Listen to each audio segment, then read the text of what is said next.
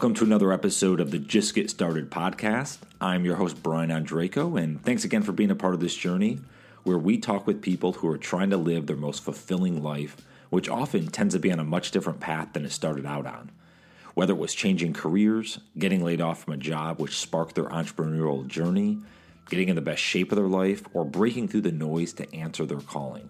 All of these types of situations and more but they wouldn't have gotten to where they are today if they didn't get started. We talk about the why and the how of it all, all the getting started moments, and the lessons learned along the way. I'm truly grateful to have you listening in on this episode, so let's get it started. On this week's Just Get Started podcast, I welcome in my longtime friend, Eric Arbe. Let me give you a quick background on Eric before we jump into the episode. Eric is an entrepreneur and full stack web developer and currently runs Arbe Digital and Golf Web Design. He has built software and websites for clients in numerous different industries.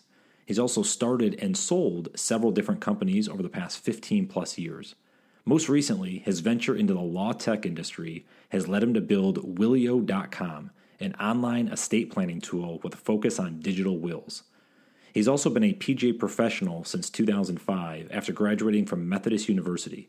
His most recent online golf venture is Backswing.com, a golf instruction platform that connects golfers to top golf instructors around the country. And I always enjoy when Eric and I get a chance to talk. It's been way too long. So I was excited when uh, he was able to come on the podcast, not only share his journey with this new venture, Willio.com, but also jump into a lot of his past and how he got to where he is today. Excited to jump into this interview. So without further ado, please welcome in Eric Arbe. Eric, awesome to have you in the podcast, man. Thanks for joining. Brian, thank you for having me. I really appreciate it. It's great to be here today. This is a long time coming, dude. I know. I, obviously, we've known each other for, and I probably in the intro I'll say this when when I actually record that, but um, you know, obviously we've known each other for what sixteen, yeah, gosh, eighteen years probably now. Yeah. Like, Holy crap. Right. 01 or yeah, 02? something like that. Yeah. So it's yeah. been a while. Um, Crazy. And you know, I wanted to have you on because obviously, you know, this podcast is all about getting started, kind of overcoming whether it's fear, anxiety. Everyone's got their thing, uh, and just learning along the way. I've always been, you know, I've always admired you for a lot of the things that you've done, um, and you've kind of, you know, similar. I, I guess maybe I look up as the out of the box thinking. Mm-hmm. You know, you're not you're you're kind of cut from a different cloth. You're not it. going with the with the with the norm, and that's kind of where I wanted to start here, and then and then we'll go on a few tangents. Um, one of the things I, I circled here that was really important for me to understand because I don't think you and I ever talked about this. So obviously, you know, for folks listening that aren't familiar, like so we both went to you know Methodist University. We did the golf mm-hmm. management program, you know, kind of to, to be in the golf business. Did you have aspirations at that time, like when you were in college, to actually develop software to run your own business down the road? When when did those ideas start in your head if they weren't during college? Man i had zero intentions of being an entrepreneur or web developer or business owner in college. I knew i've always like liked that idea but in college i just swore i was going to play on tour and that was it. Like that was the only thing um, but yeah, it's funny because when I think back, um, it was probably when I was like on the Korean tour and I wasn't doing so well. I was like missing cuts and I was like, what if I don't have golf? Like, what would I do? And it was like kind of devastating. I was like, if I didn't have golf, like honestly, I was like, I have, I don't want to sit at a desk all day. I don't want to like, I didn't really want to teach golf, even though I didn't mind teaching golf, but I didn't mm-hmm. want to teach golfers for a living. So I was like, I really was like struggling with like, what am I going to do? And so, and that's like, you know, when you, when you do something at such a high level for a long time, that's your life. That is all you know. So once that thing leaves, you're like, well, what's left? What do I have? I have nothing else. Mm-hmm. So it was kind of a struggle coming back from the Korean tour to like, you know, I worked as like an assistant and then I was a caddy for a while just because like the hours were flexible. But looking back on it, that was actually like the best thing that could have happened was caddying because I was able to caddy, have time, you know, caddy be done by like 11:30 in the morning if I got a good loop, still make a good, you know, amount of money and then have the rest of the day to like screw around on the internet and find out what I want to do with my life. You know, go on Craigslist and find random jobs that I could do to make some money. And then that's actually how I kind of got into web development. I knew a little bit, and then I was able to get a few jobs on Craigslist, and then go from there. Um, so yeah, that, that's I don't know. I never really had that mindset, but I think it developed really quickly during that time frame after realizing that golf wasn't going to be it for me. That like playing on tour wasn't going to happen. It was a really tough thing to come to, but like that's like I think one of the things you gotta like realize in life that sometimes there's times where you have to like be honest with yourself and realize, hey, this isn't going to work out. This isn't going to happen. Maybe do something else. Yeah. So, and I want to circle Yeah. back the, to that for a little bit, but I'm curious. You mentioned something about like going on Craigslist and looking at from yeah, like the web development side. But even, but, it, and again, just for context for folks that listen in, I mean, this is back like probably 05, 06, 07. oh eight, Oh, yeah, eight, uh, eight. Okay, so this is like this is pre Twitter. This is like Yes. YouTube just started. Like this is not a Yes. couple years ago. This was a while back. right. Um, so how did how did you have? I guess maybe the maybe foresight is the best word. Like to think, okay, web development is that something? Was it more just to make a few bucks, or like, hey, is this going to be something I see going forward? Like more people are going to get their own website. Hmm. More people are going to need this. I got into web development because my cous my wife's cousin created my website for golf, like rbaygolf.com. He created that for me, and I wanted to take it on and figure out how to do it. And once he showed me that, it kind of clicked. I was like, I get this.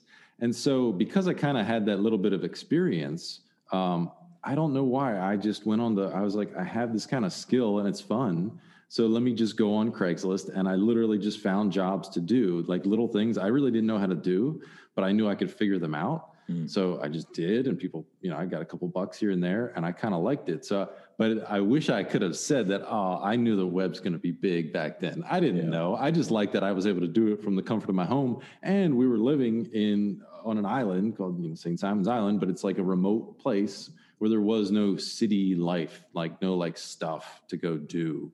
So like the more remote opportunities we had, now of course it's like what everybody wants, but like back then it wasn't really a thing. But that was like what we were forced to do because we'd have to go to Jacksonville or Savannah and drive an hour and a half each way to go like have like city life or stuff for young couples to do.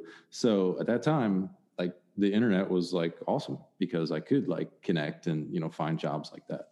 Yeah. So it ended up working out. But no, I didn't have the foresight to be like, yeah, I know this is going to be big.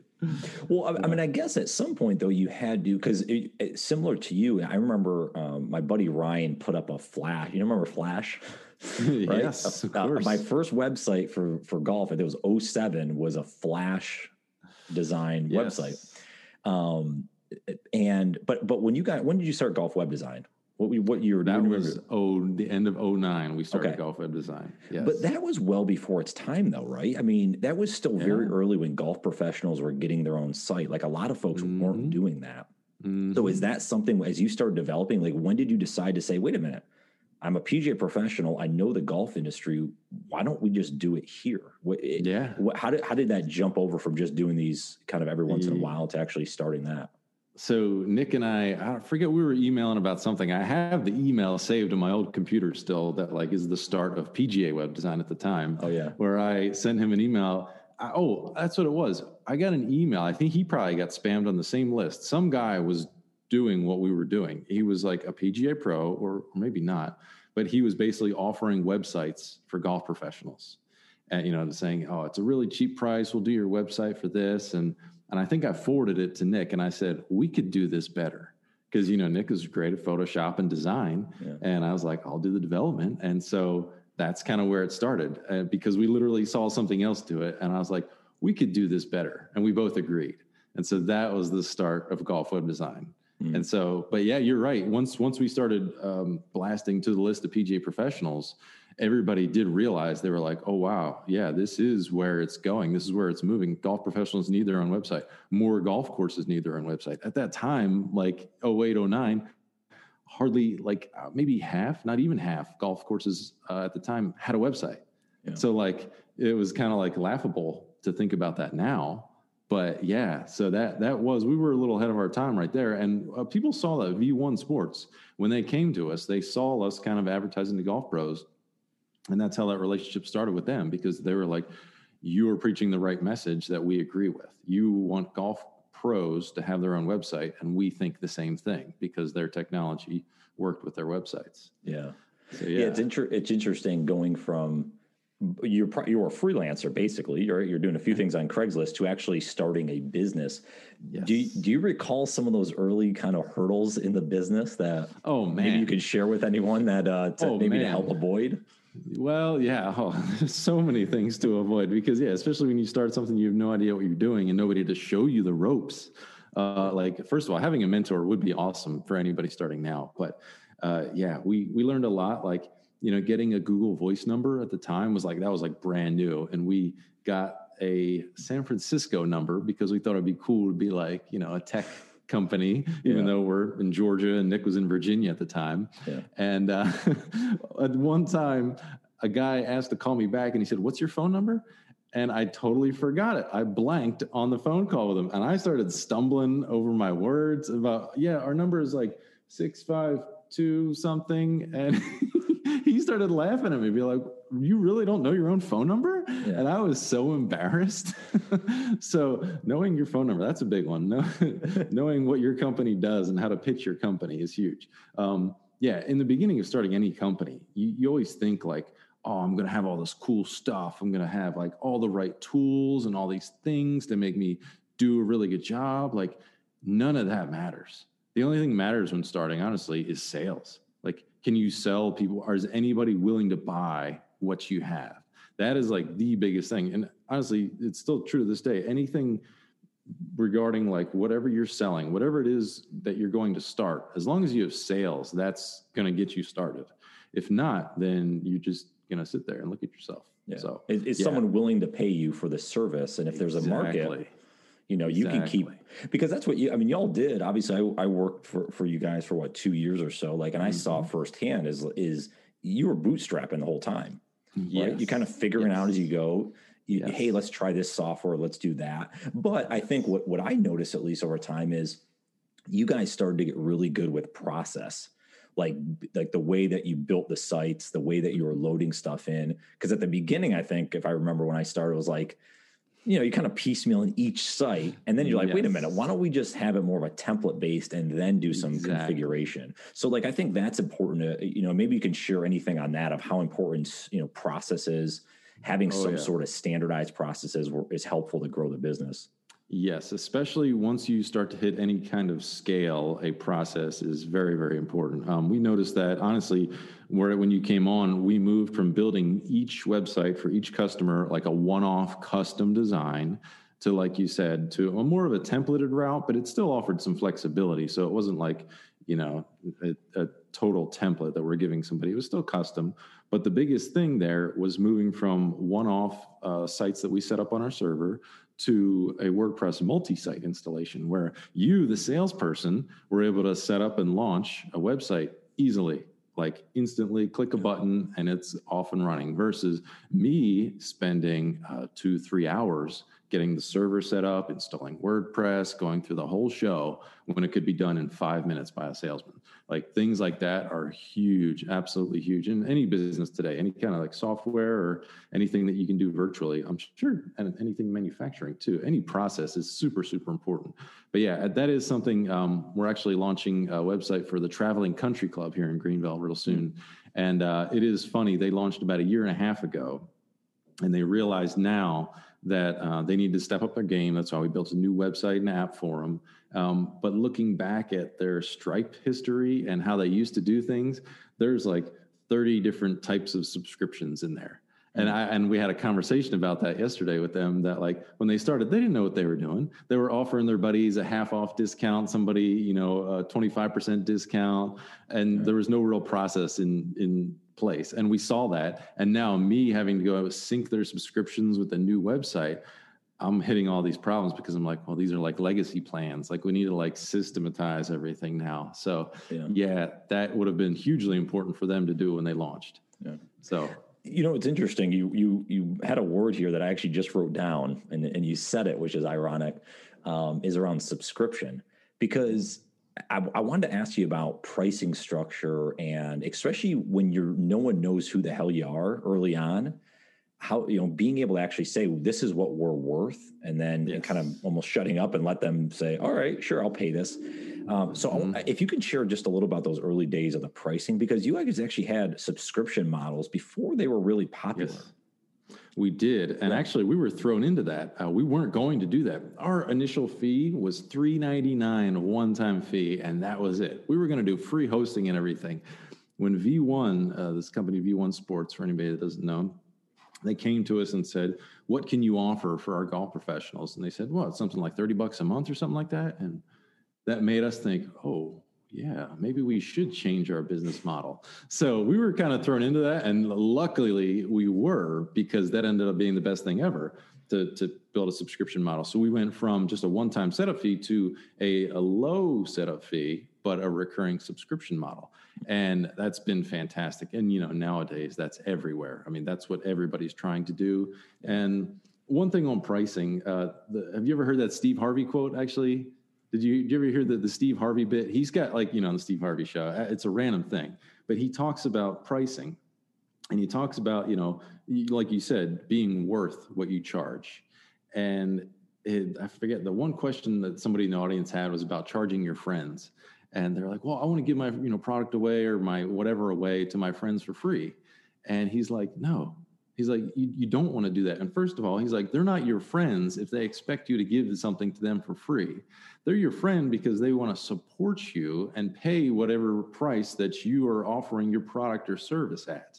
Mhm. And like, it's a really good clip that he has on there. And so anytime that like people talk about, oh, giving your product away for free, I always say like, check out that clip. It's like actually a really good piece that he says. I know it's so random coming from Steve Harvey, Yeah. but it's like actually a really good piece of advice. okay But um, but yeah, no, I, pricing. One thing that we've always like that, that Nick and I, especially early on, we've always kind of went by is that you can always drop your price. It's hard to increase your price. It's hard to start low and say, all right, no, we got to charge, uh, which you can. There's no saying you can't, but it's a lot easier to start high and then you know drop it if you need to. But yeah, pricing yourself appropriately, oh, so important. I see that. I still struggle with that. We we do that all the time in quoting out big projects, especially because you know, especially when you know what somebody's budget is um, and what they're willing to pay.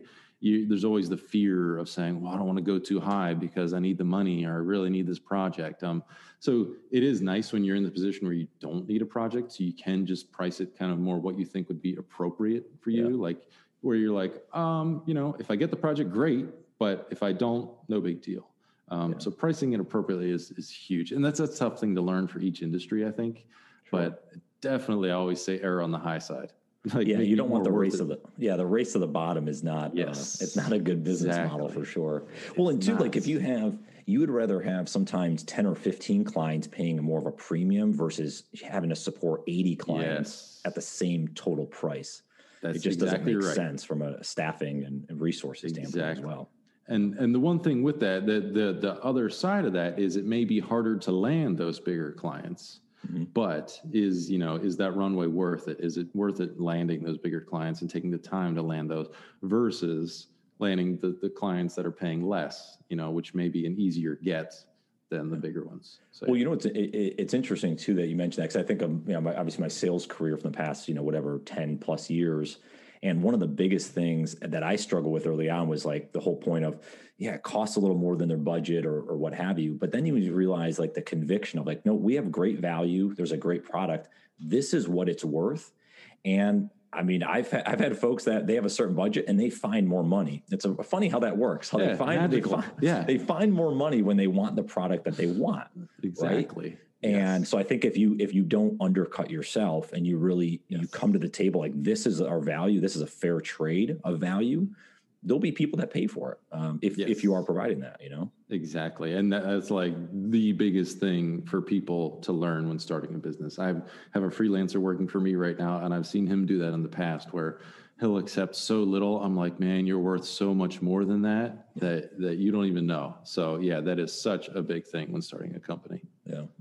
What a I, I want to get into the the Willio stuff here soon because I'm really Yeah. fascinated. That was one of the reasons I reached out. But before I do that, talk me through because obviously you're talking a lot about the beginning stages here, golf web design, Mhm. and obviously you had um, uh, the the agency as well doing projects outside of golf. What's been kind of the the I guess toughest lesson? Maybe it's the business that you're like, ugh, that was a failure. That was like, do you remember some of those? Because obviously you guys have had some success, successes. Yeah. Um, Yeah. Anything you'd share in those last maybe ten or twelve years of like, oh, that was a complete flop. Maybe maybe Yeah. We've okay, yeah. So the, the fuck up stories, the fuck up nights. Yeah. um, yeah. There's a whole meetup based around this. It's great.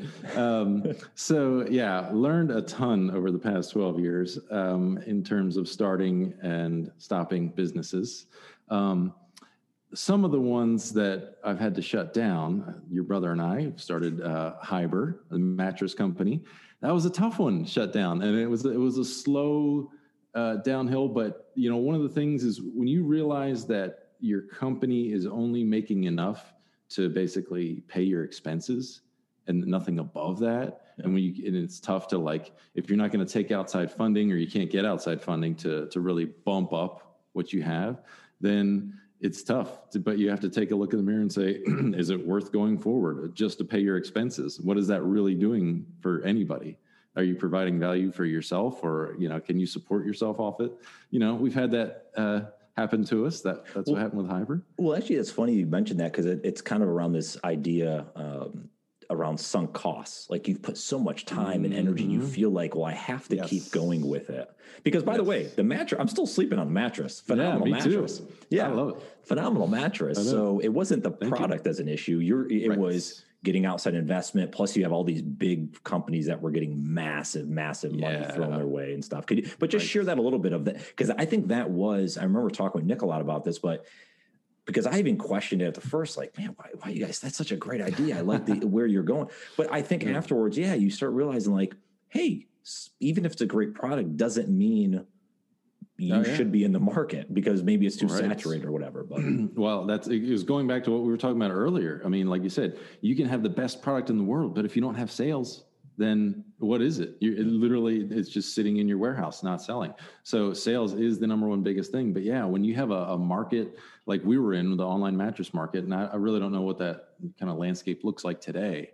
Um, I know it has shifted a little bit, but at the time it was really hot when we were in it. So many other competitors were just getting into that. They were getting funding, or they, maybe they already had money to really mm-hmm. just spend on marketing. And that's really all it was, was a big marketing game is to just not to trick the consumer, I hate to say that, but to sell the consumer and sell in a better way and more direct or with a better message or just in front of more people. And so the more people you're in front of, the, the, obviously the odds are that you're going to sell. And so we had a, a smaller share of those eyeballs that we were getting in front of. So like you said, we had a, a fantastic product, but just we couldn't get it in front of the, enough eyeballs. So yeah, that was just a tough thing that we had to do It was uh you know to take it down but in the end i mean i think it's just like one of the the best things being free. But but you are right um going back to your things about saying like sunk cost. Yeah if you did put like a lot of time into something and then say you may have like an emotional attachment to it saying man we put so much time i put years of my life into this just to shut it down that it, it's tough and you, you got to swallow that pill sometimes. But um yeah that's that's happened. Yeah, and it's happened like honestly with like a, a piece of software I had back in the day, Swingloft. That was Oh, like yeah. something I put like thirties of thousands of dollars into and literally just had to pay that back myself because it didn't make its own it didn't make money back. I had developers in Pakistan build it for me. So they built it in a, in a format and in a, a language that other developers didn't really want to pick up on or it would have cost me even more like that same amount to like update the software so i had to and, and people but people were using it which was cool i had like 100 plus golf pros using it Yeah. um, but eventually i had to like shut it down i couldn't maintain it the server alone was $150 a month to run mm. and at the time like that was a lot of money for me and i was like for for a product that i can't update that needs updates why would I still offer it to the world and sell it? So I had to shut it down. yeah. So it is a tough thing, but Well, it is interesting though. It, it, it kind of gets me thinking again, getting into, I want to get into Willio a little bit because I, I, when I saw that pop up, I was like, oh, this is really fascinating. But what is a testament to though, and I don't think gets talked about enough is it's so important to get started, mm-hmm. but it's also understanding. We don't know how short life is, right? I can get popped off tomorrow. We never know, Yep. but it's, you've been, you know, cause you've only been developing you start with web development, let call it 12 years, 13 years, right? Mm-hmm. It's the fact that you kept with it. I mean, you're a very talented developer in terms of, pro, you know, yeah. So, and I know enough to be dangerous in that space. So maybe you're more talented than I'm even giving you credit for. Who knows? But the the reality is though that you could have stopped. Like you could have done ah, the website stuff. Let's just move on to something else. Or but you kept practicing the craft, and now doing that, you've been able to obviously code a ton of different products. We have mm-hmm. Willio here that you're doing. So I, what I'm saying is I, I kind of want to just make sure we underscore that it's that you kept going with that talent that you didn't know anything about 13, 14 years ago, but you kept moving forward with it. Yes. And now where you are today. So I don't know if you want to add anything on top. I just want to make a statement there more yeah. than anything. No, no, yeah, and it is. Uh, see, what the thing I like, I, I do like change. I really, I've realized that about that about myself. I love change, but I don't um, how do I want to put this? Uh, web development has let me see a lot of new things all the time. So that that's been the one constant that I've stuck with. But I've started many businesses around web development, and that's one of the things I really like about it is that I get to see lots of different businesses like starting Willio, Golf Web Design, Arbe Digital. Like we have more non-golf projects now than we ever had. Um, and that's really exciting for me because I get to see lots of different industries. We're working on a home appraisal app.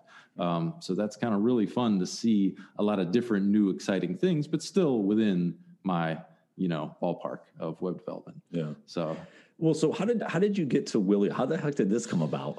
So you know, why don't you explain to everyone what that is first? What what is Willio? Yes, I will. I will. So let me let me preface that with it is fun uh, on the same vein uh, being a web developer because I have people pitch me all the time of like, hey, I have this idea. I want to build the eBay for Uber but with you know uh, dating involved. Yeah. and the, the, all these crazy ideas. And I, I, always hear them and i'm like oh, that sounds cool. You know a lot of the times you're like hey, that's a good idea. Probably could work. Are you willing to put up the money and the time and the effort to like launch that to just get started? Yeah. And a lot of the times the answer is no. They because they they want somebody to like they want somebody to be their crutch either to give them an out of why it's too hard or to be like well can't you just do it for me and i'll be the the idea of guy behind it or something? Right um, so finally, I I heard an idea that I said, "Ooh, yeah, that's a great idea. I actually want to be a part of that. I don't want to just build it and you pay me.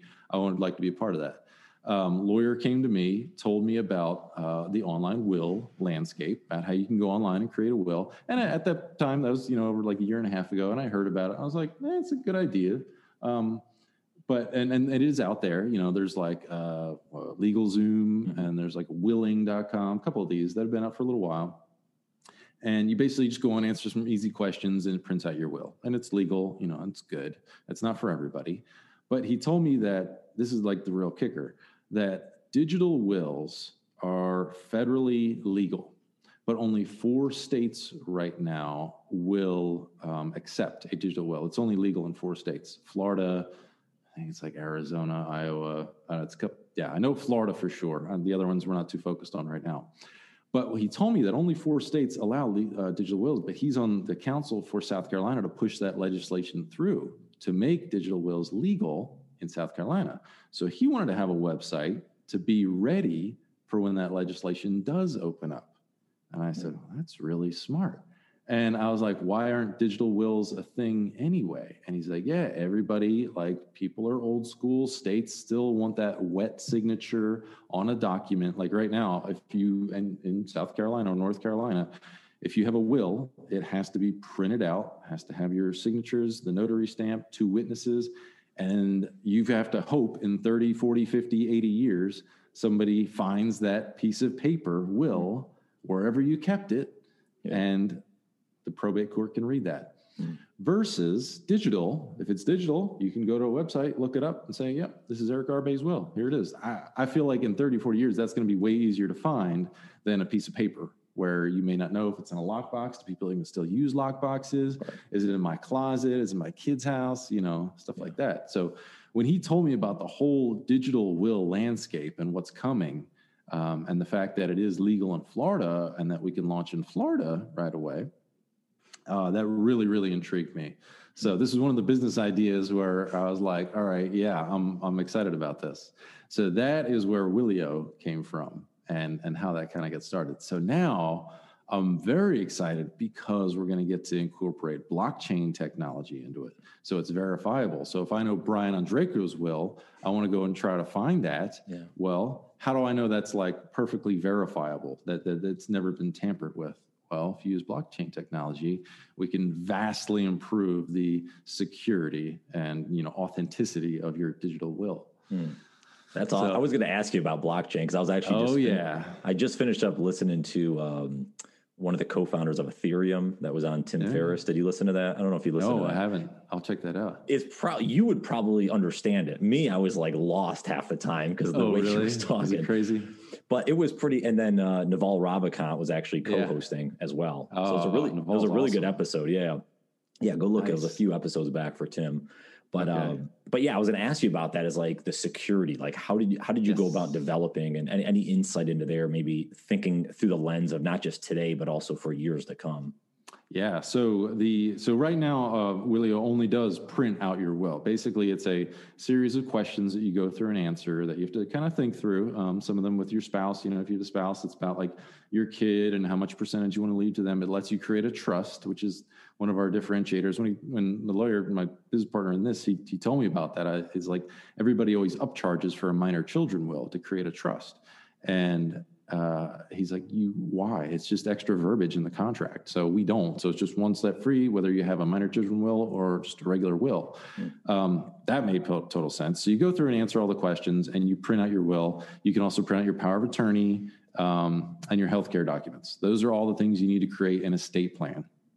And so that that's the technology behind it right now is it's it's complex in, in that it takes all your input and then kind of smartly crafts the will and based on everything that you'll need and all the percentages that you want to offer for your you know either your spouses or your, your children or whoever you want to get you know whatever portion of your estate.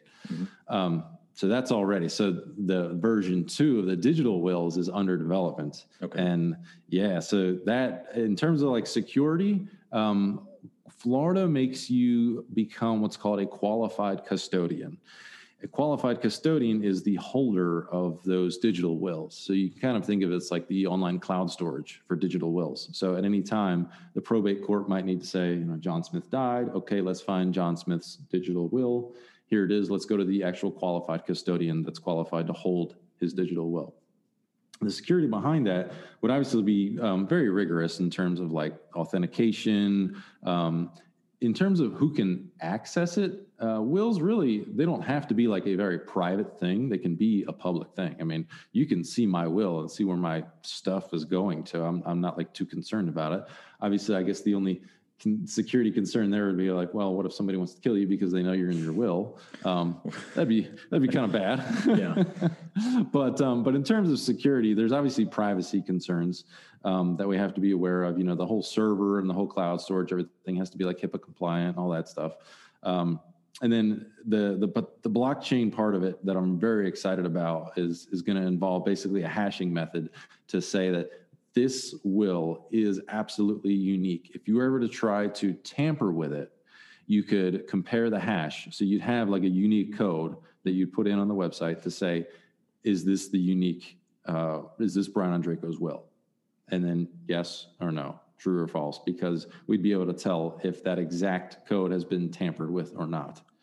So, yeah, it's uh, it's it's pretty exciting in what we can do with it because it's also something we can apply to legal signatures. I, I don't know if the guy with Ethereum, he's probably obviously talking about smart contracts and stuff like that, which has kind of They a different up- meaning. Yeah, they brought up uh, smart contracts a little bit. Yeah. Yeah, so that has a different meaning than an actual like smart contract. And, and when I say it like in dumb layman's terms, because you can easily create a smart contract in terms of, let's say you have a contract that you and I sign, right? It's an agreement. It's got both of our signatures. We can hash that, put it on a blockchain, and come back to it a year later and check to verify that. And if we upload the document that we both think is the document that we signed, and we upload it and it said no, we check with the, the blockchain that it's on. And if it says no, this is not a match, that means the document we have has been tampered with. Hmm. So then we would know, hey, there's an issue here. What, what, who tampered with it? How did this get changed? So we'd be able to verify that on a blockchain. Hmm. So that yeah. that whole process of, of doing that is pretty much the same thing for a will. It's it's a legal document that you sign that everybody agrees to, and you go from there. Now, the one thing that I did not talk about as well is the actual notary process that has just only become like that much more important now with COVID. Mm. Just like we're doing now, the Zoom call. Yeah. This is pretty much how um, online notarization is going to happen. It's going to be a Zoom call. There'd probably be two more people on a call like this. Let's say you're the you're signing your will. I'd be a witness. You'd get another witness and then a notary. It'd be a recorded call I'd ask you, okay, are you Brian Ondrako? Please show me your, you know, your driver's license. Mm-hmm. Let me watch you sign a document and it really be like an electronic signature. So you kind of think of it like a Google Doc where I could see you typing. Yeah. And so that recorded session right there would be your signature process and basically your your signature showing how it happened. Um, so if the probate court ever needed to prove, hey, did Brian actually sign this? Was he under duress? Was he under you know undue influence? Yeah. We could prove it and verify. And so, will that be a part of Willio? Is this is this a yes? Okay, yes, cool, exactly. Sounds, so you're gonna have so you, you get your you know complete electronic will plus the actual like you know signature session. So yeah, that's that's like a mandatory with anybody doing digital wills. What did you What did you learn from past businesses you started that helped you start in this one? And maybe to to hyper speed, I guess. Past. Yeah. Was there anything you yeah. remember from those days that was really impactful? Absolutely, and it's you know working with a founder that's never um, started a business before. There are a lot of things. Um, definitely, when it comes to marketing and getting to market, just building your list ahead of time, having a proper marketing message, knowing where you're going to launch and what kind of um, like PR that you want or that you, you're going to try to get initially, mm-hmm. versus saying, "Hey, we're just going to spend you know money on ads." Like, no, you need like a targeted campaign. You know, you need to say, what is my exact audience that I want to go after? I don't want to just blanket everywhere and just waste a lot of money. You usually want to start with some kind of niche. So definitely learn that from past businesses um, and like where to launch, how to launch, what to do. You know, are we bootstrapping it or are we not? I know the I'm pretty good at the bootstrapping now, um, and it helps being a developer too. And you know, we don't have a lot of expenses when it comes to development. So. Uh, yeah, there's probably a lot more things that I'm I'm missing in terms of like launch, but one of the biggest things is like knowing where and how to actually launch a product versus just putting it out there and saying, "Okay, now what? Are people going to come to me?" It's like just like we were talking about before. You can have the best product in the world, but if nobody knows about you, then what good is it? Yeah. So yeah. One of the one of the things I wanted to ask you, and we can we keep talking about Willio as well, but and actually sidestep this a little bit. Um, because this may help some folks. I'm actually curious because your wife is in business with you now. You guys yeah. own Arbe Digital, right? Yes. I, w- I was actually curious to ask because we never talked about this. The decision to, because that's a big. You guys already, you know, around each other. Some people don't like to be around your wife. You guys get oh. along, I know. But like the to actually go into business together and because yeah. you both have you know different skill sets which i think complements you'd probably agree but what was the decision to actually go that route decide hey this is a business we want to do together yes. can you talk through those early decision oh, stages oh man you know we get first of all we get the question asked a million times a day anybody that that okay. meets us and, and says oh your husband and wife you work together how do you work together That yeah. is the number one question good i want it all good. the time all the time. Yeah. I'm and, not alone on an island then. no, you're not. We get that question asked all the time. Um, we actually get along with each other. Um, surprisingly, we've learned a lot of couples do not get along with each other. Yeah. And that's okay, I guess, you know, but we actually like each other. We get along with each other. Um, second of all, when we're we've got two little children that are four and two, uh, we don't get to talk a lot at home. They the kids occupy all our time and do all the talking for us. So it's like anytime we try to have a conversation at home, we we laugh about it too. It's like I'll try to actually like talk about something serious or get into something you know that's a little complicated. Without a doubt, one of our daughters uh, comes up to us, "Mommy, mommy, daddy, daddy," and and we're like, "Yeah, we'll talk later." Yeah. And so that that that is the other thing. We actually get to talk at at work, so that's nice. Um, but yeah, it, it works because we actually we get along with each other. We like each other. We don't. We're not the type of couple that like you know fights and has you know like knockdown drag out type fights. Um, so we, we really like each other and it's just, it's really good. And, and we're separate too. I mean, we drive, we don't drive to work together and spend the every waking hour together. You know, she may have to go do something in the morning. I'll go work out um, when she won't. So you know we'll, we'll have our separate days, but um, yeah, working together has been has been really good because we do have separate skills.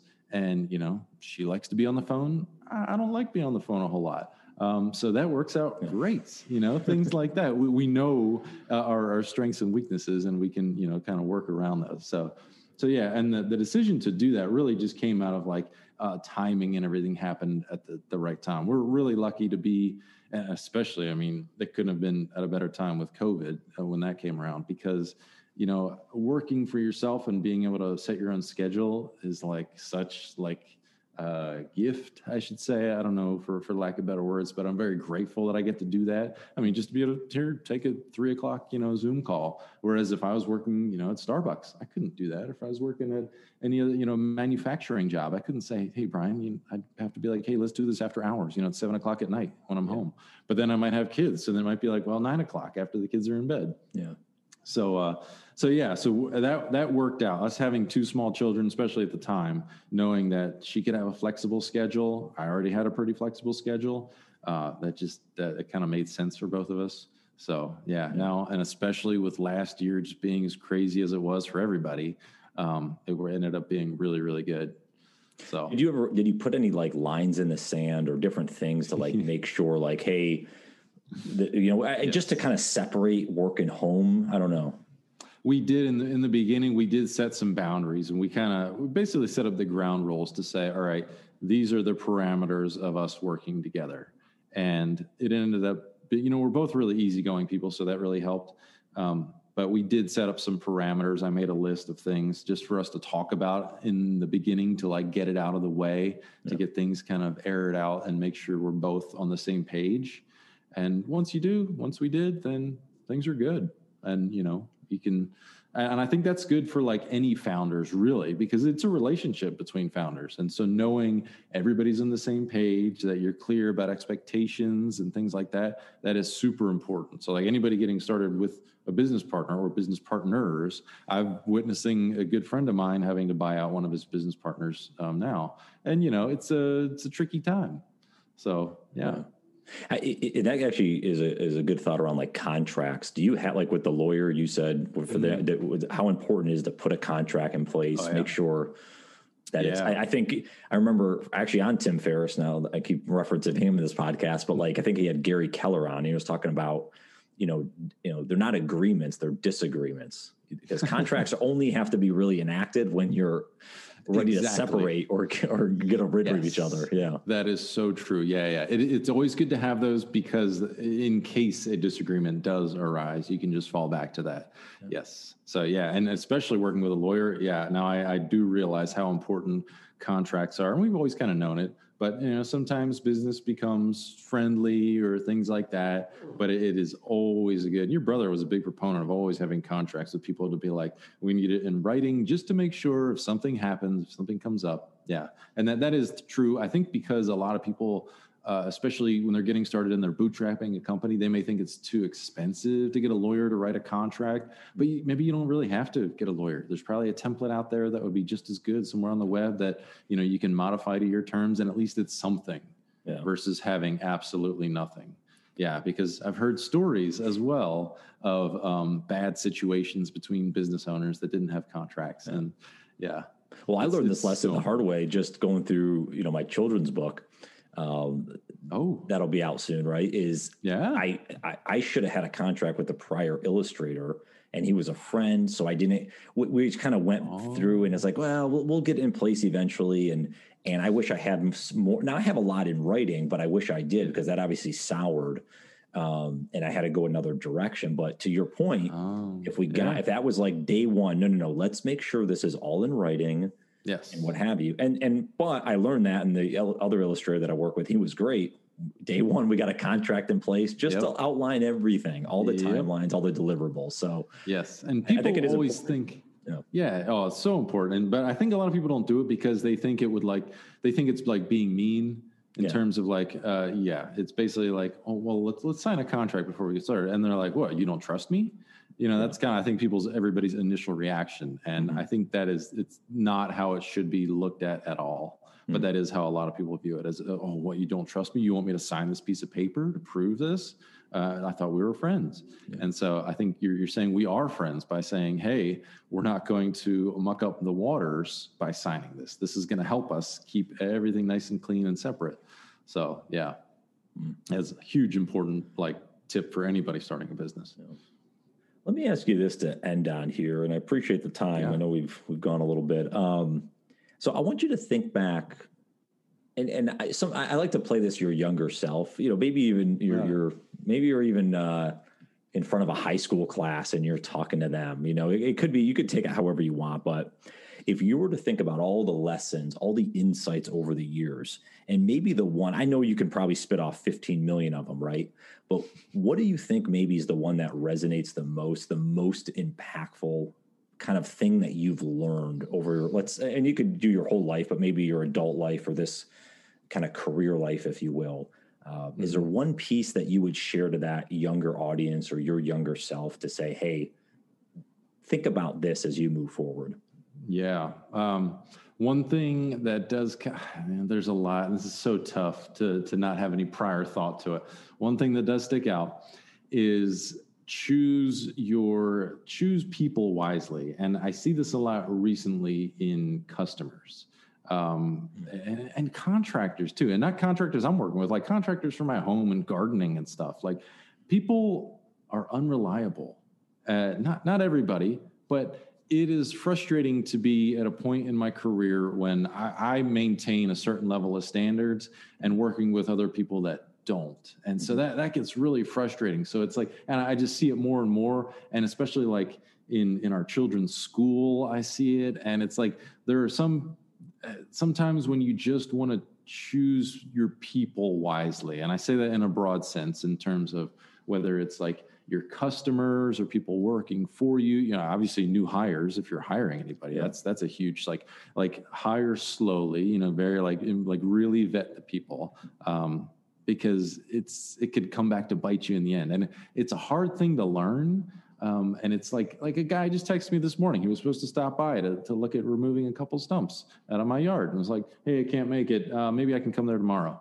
I'm like really what uh, so it, it's it's tough. And i know that's just like life life. But you know i'm like no i don't want to work with him you know if if he's gonna uh, do me well like if you're that. not t- yeah and if you're not it like you're running a business or he's in yes. terms of him he's running a business like yes. that's how you treat the customers. You're not scheduling whatever. How are you going to be like removing when the stump? Are you going to do yes. it 70% of the way? Exactly. Yeah Exactly. Yeah. So uh, it, it, reflects, yeah, things like that really reflect a long way in people's businesses and, and how they go about it. So yeah, that is a really, really important lesson. And it, it, it's, and it's tough to like identify, but if you're at least a little bit aware of it and you can say, all right, let me check into this person a little bit. Do I want to do business with this person? You know, like that, it, it helps. Yeah. yeah. Well, I think as a thought too of like, does it feel good? Is that intuition yes. there? Like, Hey, this is someone yeah. that I would, you know, I would go have uh, have you ever heard of the uh, the mall test?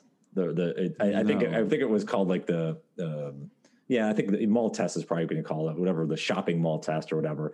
Um, but uh, Guy Kawasaki.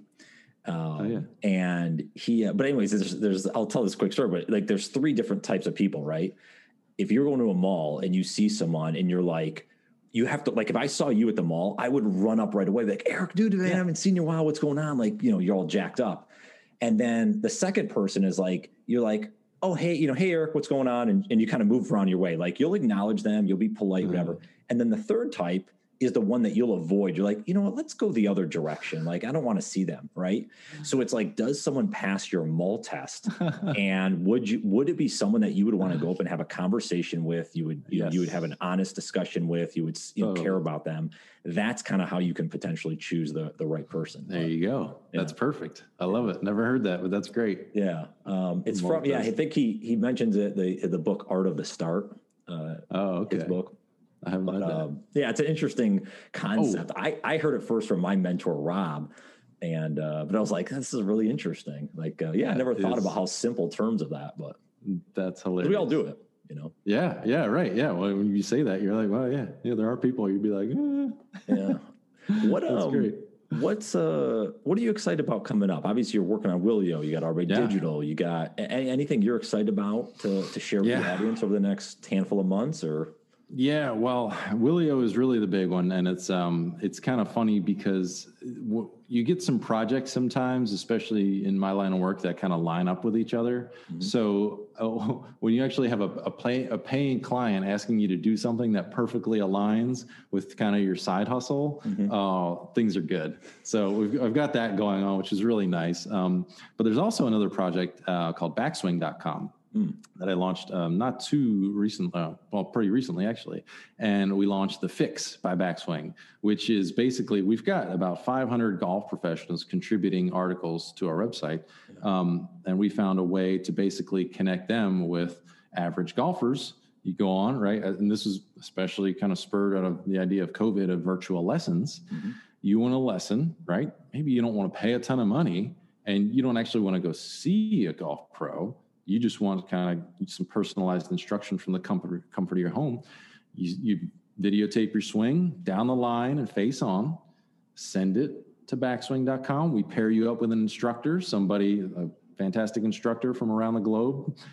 They analyze your videos, send you back a personalized swing analysis, and say, hey, this is what you need to work on. Here, Brian. yeah, So that's what we were just about to launch the fix. Um, but Backswing has been going. We've been launching a lot of articles on there. So yeah, I saw that when I was doing some research. That, that I, I, that's really interesting. The uh, Yeah. kind of bringing those two groups together because it is a need. Um, everyone can't Yeah. get out and do you know golf lessons every day. And as someone that used to teach golf, I know like it's You the game's know. changing a lot. You know, It is. I know. I know. So I'm excited to see how that goes. That's kind of the kind of a fun side thing that um, you know we'll see. Hopefully it does something. If not, again, it's time sunk. It's a good deal of time sunk, but uh, hopefully it'll at least pay for itself. that's awesome. So, where yeah. can everyone find you online? Where's the best spot to to connect? Say hello. Yep. Uh, so many places now. There's Golf Web Design, there's arbedigital.com, or my personal website, which is ericar.be. It's just my full name. There is no .com. That's probably the best place to just find me directly. Uh, hasn't been updated in a while. Probably should be. Um, but yeah. Those Do you hang out on any of the socials a lot? Are you? uh, you know, I'm on LinkedIn probably the most of the socials, Twitter infrequently, and Facebook the least, um, but Instagram occasionally. So LinkedIn is probably the def- definitely the best place to find me on, Awesome, on man. the socials. Yeah. Dude, I could probably spend like five more hours talking to you, but I, I know you got other stuff to do as well. But uh, dude, I I so appreciate you coming on and chatting, and uh, obviously Loved it. More obviously being a good friend over the years. So I certainly uh, uh, appreciate it a lot, and uh, thanks again. Yeah, man. Yeah. Thank you for having me on. Well, I hope you all enjoyed that great interview, and thanks again for stopping by the Just Get Started podcast. Uh, grateful to have you here. And if I could just make one quick ask before you run along on your day, you know, I've grown this podcast organically over the last three plus years, and it's from the great listeners that pick up, you know, a quote or a key learning or just enjoy the entertainment of the podcast and they share it out to their audience. They leave a review on Apple Podcasts, whatever it is. Um, and I'd ask that for you as well. If you've made it to this point and are listening in, um, a lot of the podcast uh, platforms that you listen on have a share button right there where you can share it out to your audience on various platforms. So I would be so appreciative if you wouldn't mind taking a quick second to do that um, if you really enjoyed this episode. So thanks again. Um, happy to connect online. I always love to meet new people. So if you want to go to my website, brianondrako.com or connect with me. I'm at Brian Ondrako, basically everywhere on Instagram, Twitter, even Clubhouse, that new app that's out there. Uh, you name it. So uh, follow me online and uh, certainly look forward to connecting further. I hope you all have a great day, a phenomenal week, and we'll talk to you soon. Take care.